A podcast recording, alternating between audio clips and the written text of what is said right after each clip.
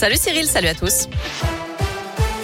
À la une, la cinquième vague est là. Mise en garde de Gabriel Attal, le porte-parole du gouvernement, qui assure qu'elle n'emportera pas tout sur son passage grâce à la vaccination et au pass sanitaire. Aujourd'hui, le taux d'incidence du Covid est supérieur à 100 sur l'ensemble du territoire et ça se ressent dans les hôpitaux avec une augmentation des patients pris en charge pour Covid, plus 10% en une semaine. Gabriel Attal invite donc les Français à recourir à leur dose de rappel du vaccin. Le porte-parole du gouvernement annonce le renforcement des contrôles du pass sanitaire.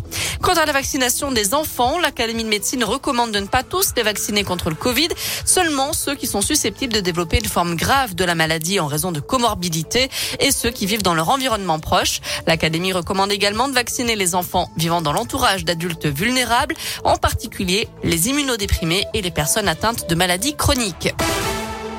Dans l'actu local, un scénario bien rodé. Un couple était jugé hier à Saint-Etienne pour avoir acheté 24 voitures haut de gamme avec des chèques falsifiés. Le duo repérait les véhicules sur le bon coin. La jeune femme se rendait ensuite au domicile des vendeurs et achetait la voiture en échange d'un faux chèque de banque et d'une carte d'identité volée. Le duo revendait ensuite le véhicule dans les trois jours à un ami qui payait en liquide. Le préjudice total s'élève à 519 000 euros d'après le progrès.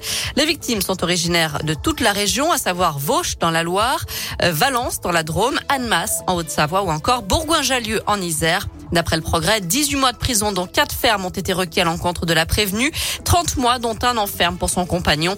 La décision a été mise en délibéré au 14 décembre.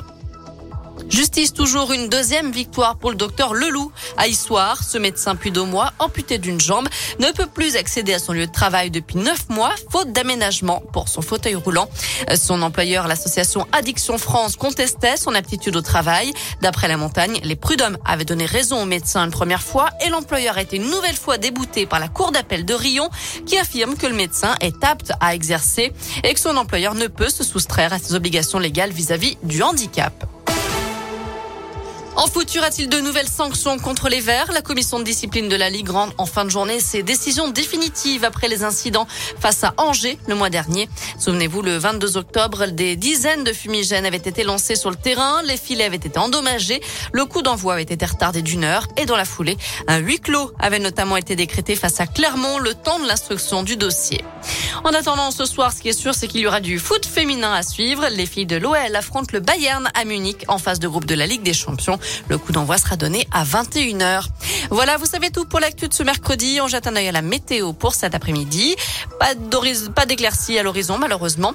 En revanche, beaucoup de grisailles, toujours pas mal de nuages, des températures assez fraîches, comprises entre 6 et 8 degrés pour les maximales. La bonne nouvelle, c'est que demain matin, certes, on se réveillera avec beaucoup de nuages à nouveau, mais des éclaircies sont prévues l'après-midi.